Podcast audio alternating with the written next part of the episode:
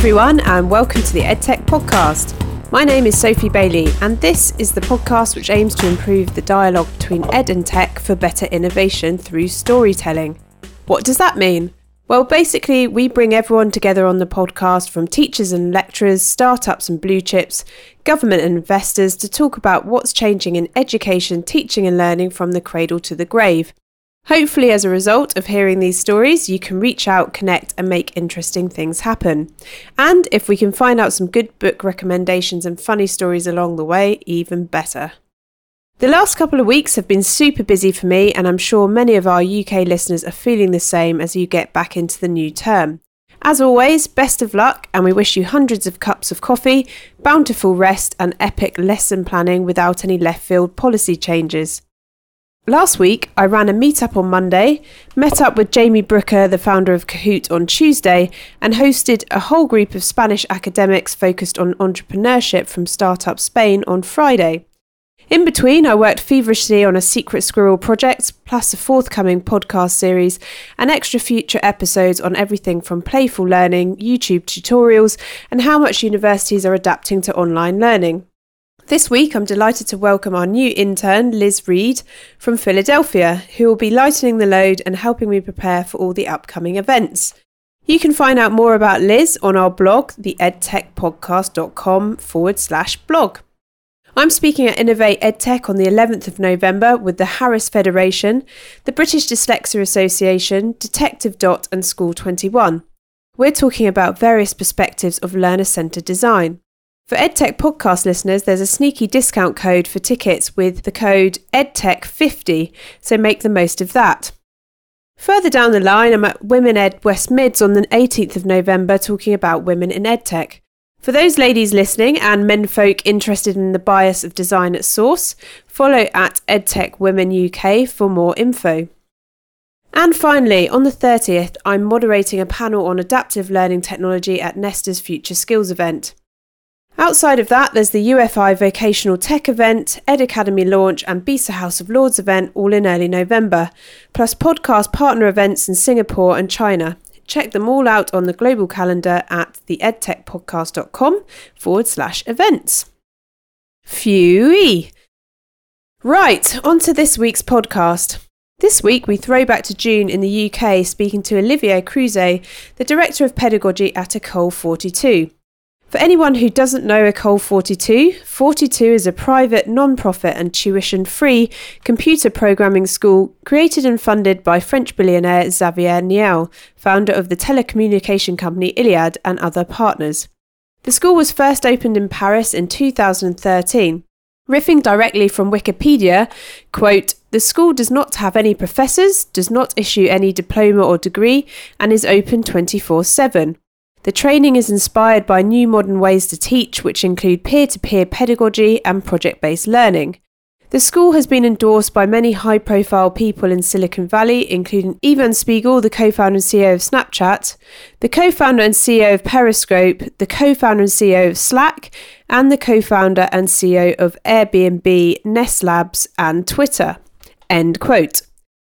The school divides opinion, with some thinking the self service and free to access model is positive and revolutionary, and others thinking 3,000 students alone in a room staring at screens is the stuff of nightmares. But 42 isn't limited to Paris. In the summer of 2016, 42 Silicon Valley also opened.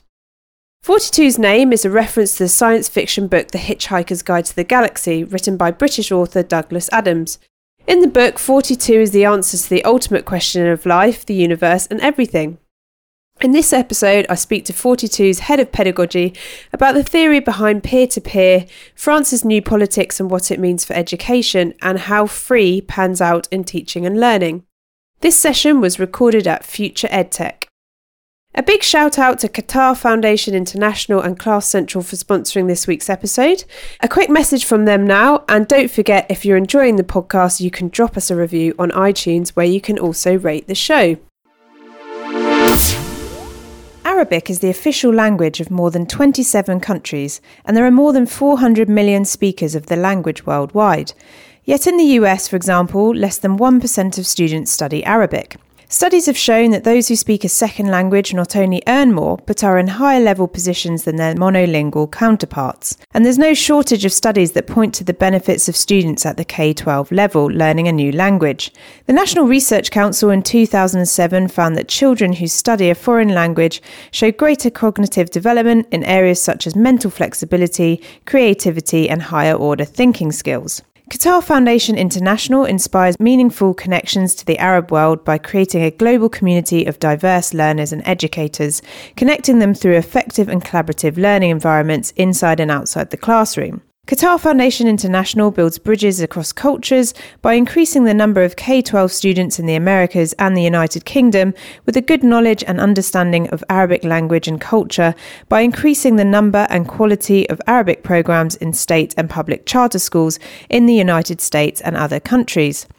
Qatar Foundation International supports the teaching of the Arabic language through grant giving and programming activities while increasing and professionalising the supply of highly qualified teachers of Arabic, thus raising the visibility of a growing profession through grants, professional development, and free online resources. For more information on free teaching materials and available grants, please go to qfi.org and ispeakarabic.com. And now, a quick message from our friends at Class Central. It's been more than half a decade since free online courses from Stanford kicked off the modern MOOC or Massive Online Open Courses movement.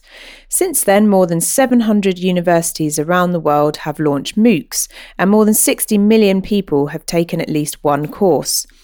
Class Central has been keeping track of the MOOC space right from the beginning. Over 10 million learners have used Class Central to find and review online courses. As the number one search engine for online courses, Class Central provides a comprehensive listing of more than 8,000 MOOCs. Class Central's MOOC report blog contains the most comprehensive coverage of the industry, including a recent listing of the top 50 MOOCs of all time. To find out what's up, down, new, or just slightly left field in the world of online courses, head to www.class-central.com forward slash report. Now, without further ado, here's episode 90 with Olivier Crouzet, the Director of Pedagogy at Ecole 42 on peer to peer learning.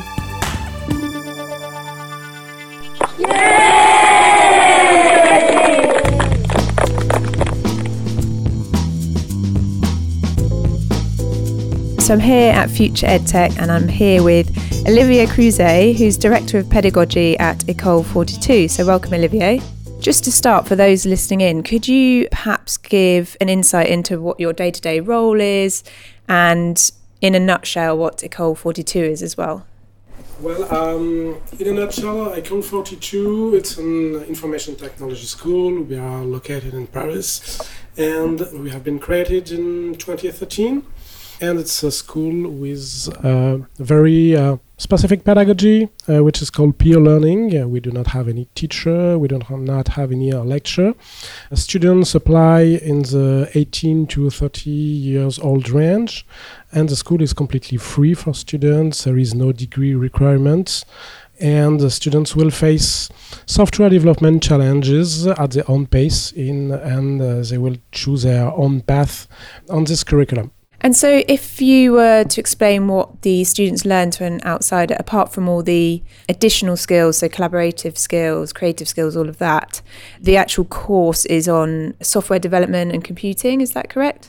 Yes, they are learning how to code. Yeah. Some of them already um, had some uh, previous knowledge uh, yeah. on how to code, uh, there are previous experiences, uh, and, and, other students are just uh, starting the selection process without any previous knowledge, and it's also uh, it's also fine, and they are succeeding during the, the selection process. So the intake per year or per annum is that three thousand students per year? It's almost 1,000 students per year, usually 900. Today uh, we have 3,000 students uh, since uh, 2013, the creation date of the school. And for those students, what's the criteria to be successful and enter the program? Because I mean, it's an amazing opportunity for three years of free education on that front, which at the moment is tied to you know higher earnings and higher outcomes in terms of employability as well. Well, the um, the selection criteria are usually a talent for IT. We have uh, almost uh, 30,000 applicants each year. So it's uh, really uh, narrowed down uh, up to um, uh, less than uh, 1,000 each year. So students who have talent for IT is it's one criteria, and also students who fit in this model because School 42 um, won't be a um, good model for everyone. Uh, so uh, the students and candidates need to test during the selection process if the way they are learning at 42 is, is fine for them or not. Yeah, because I think in the in the Q and A at the end of the presentation, you mentioned there's 30 staff for Ecole 42, so to yes, 900 including students. the cleaning crew. Oh wow, amazing! Bump the numbers up a bit.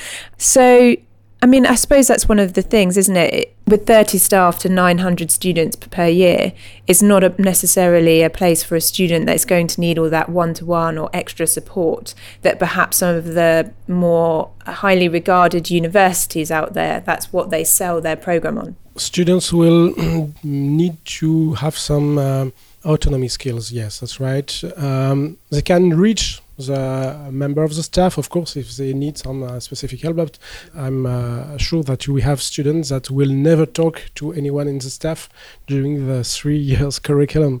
If they uh, find all the answers, uh, everything they need, uh, just using the uh, the intranet, and it have been created that way. So students uh, will only join us for a very specific demand, just like uh, uh, I don't know, a student association. Okay, uh, yeah, yeah. That's what I was going to ask actually. Is there any kind of social program or formalized program to help the students to initially engage with one another? Not, not really. We have a, lot of uh, buzz on the internet. Uh, students who are coming uh, to the selection process uh, usually are uh, well aware of what's happening. Uh, so there are a lot of exchange between students before doing the selection process and during the selection process on site.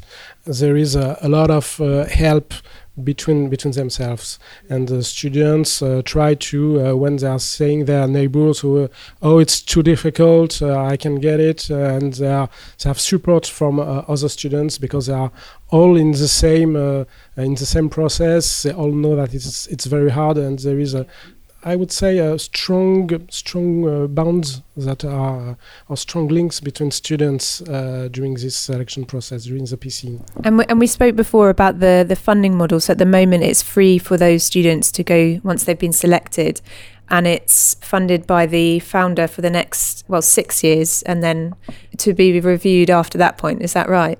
Yes, uh, so far uh, Xavier Niel found uh, the School 42 for the first 10 years, and uh, we'll see at the end of the 10 years uh, uh, what his strategy for the next 10 years. He'll be like, right, come into my telecoms companies and make them um, even more amazing. Maybe, I think it's, it's, it's a possibility, but it will be his call. You have to get him in an interview to ask this, him this question. So I'm really interested in peer to peer at the moment. So there's a company called PeerGrade, which use this sort of similar idea. They work with universities to remove the need for lecturers to always be involved in grading their students' work, and they so it sets up a peer to peer review process there. And then I met a Danish chatbot company, which the the chatbot is there essentially to help support learning through peer to peer as director of pedagogy, so what's the pedagogy behind peer to peer? The pedagogy behind peer to peer, from my point of view, it's um, the social constructivism of uh, Jean Piaget or uh, Lev Vygotsky there are a lot of uh, specialists that um, already mention this way of learning. Uh, also, Maria Montessori, and it's uh, almost 100 years old. Today, um, IT helped us to go this this scale actually, um, because uh, the, these uh, previous experiences from the last century are usually small experiences with one teacher to create this um, constructivist context in, a, in a classroom with a small group of, of students. This um, peer-to-peer learning uh, with IT, um, well, it's our intranet who is uh, just telling our students uh, the way to progress during the curriculum. And they um, also the intranet, we have a lot of documentation that uh, helps students to understand the peer-to-peer uh, model and to help them know what they need to do, the way they need to progress in the in the in the curriculum. So let's talk a bit about elections. You've just got a new president. What's on the cards for education and higher education? And alternative models of education in France as you see it. I don't know if any policies have come out or if there's particular focus on education that is sort of a trend in France at the moment that you can share with us. Well, so far um, I did not have a deep look in uh, in the proposition of our new president. Uh, maybe we'll have a, a, program with more detail on exactly what's what's possible, depending of uh, who will win the uh, assembly.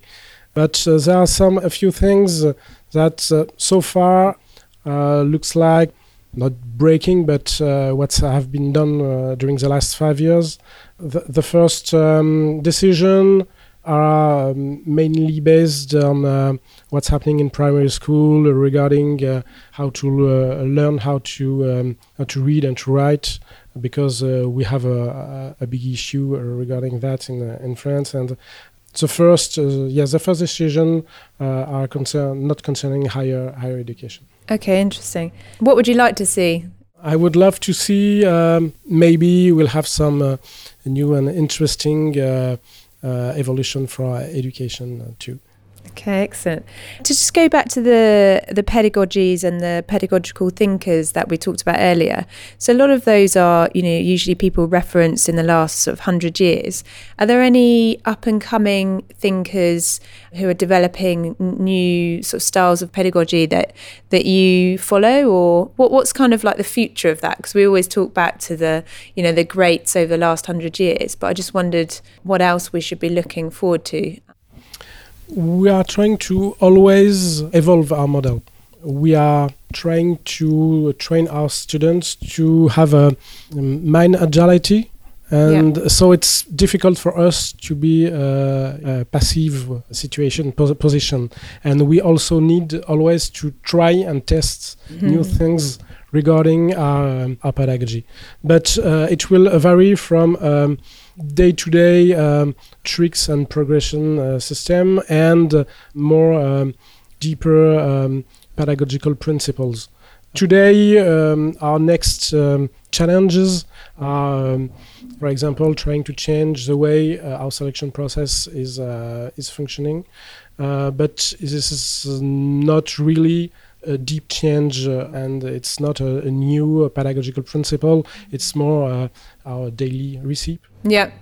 And but from time to time uh, we are trying to, do that. And for example um, regarding uh, what did uh, previous um, experiments with Jean Piaget and so on I think that peer evaluation is um, a more recent experience we only had uh, some feedbacks from uh, a student in, in Harvard or Yale. I don't remember exactly which um, East Coast University who um, tried peer evaluation, and that's this example that inspired us. So. I hope I will meet uh, some new uh, other experiments uh, that can be a source of inspiration. Yeah. as just like I hope I'm kind of so we are our example is a source of inspiration for other people. For yeah. other people. And what did you do prior to this role? So what's your own background? I graduated from an engineer school, an IT engineer school, 20 years ago, and after two years in a, um, in a telecom company, not uh, one owned by Xavier Niel, I um, uh, went into education with the same uh, team with uh, Nicolas Sadirac, who is CEO, General Di- Director of uh, 42 today. And uh, we um, actually the pedagogical model of 42 it's uh, have not been created four years ago. It's uh, 25 years evolution in um, in experiment in education. So um, since 1999, I'm with um, with Nicolas. I'm developing uh, this pedagogical model, and it was previous uh, before 42. It was in, a, in other IT school in Paris. Wow! Before you joined formally, you were kind of working in the background to create the to create the curriculum, essentially. I joined uh, I joined 42 since the beginning. Okay. Since uh, 20, 2013 at the at the beginning of, uh, of the school. Okay. Yeah. And and if people want to find out more about Ecole 42, about what you're doing, is there an easy way for them to get in contact as well?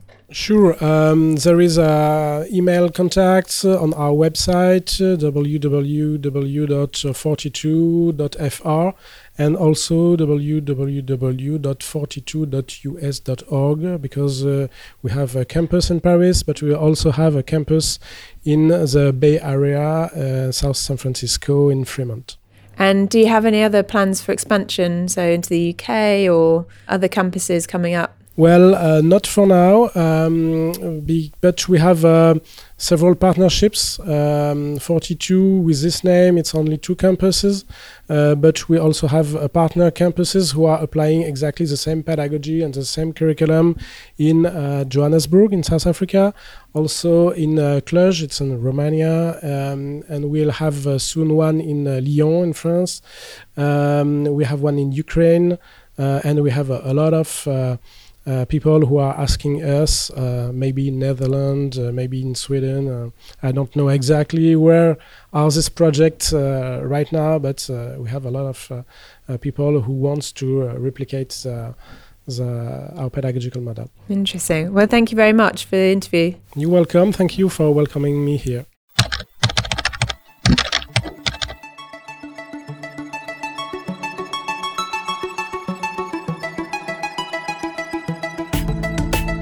That's the end of this week's episode. Thanks to Angela O'Sullivan from the US, who posted a new review on iTunes this week. She said, I love the EdTech podcast. It's a fabulous resource that keeps all of us in the know. Sophie presents balanced views on issues that challenge all of us in EdTech and seeks input from industry experts across the globe. It's important to know what's happening outside of your country and region, and the EdTech podcast is a great tool for enabling this. Thanks, Angela. Don't forget to sign up to our newsletter to find out about our upcoming meetup drinks, cool jobs currently circulating, and other announcements. For full references, show notes, and book recommendations, go to the edtechpodcast.com. And for competitions and more, go to our Facebook page, facebook.com forward slash podcast edtech. If photos are more your thing, we're also on Instagram. I love to hear your feedback, so do please tweet, comment, or send a voicemail to us. Next week, we return with Heidi Fraser Krauss, Director of Information Services at the University of York, in interview. Have a fantastic week, and if you're out trick or treating, no throwing of eggs. Bye bye.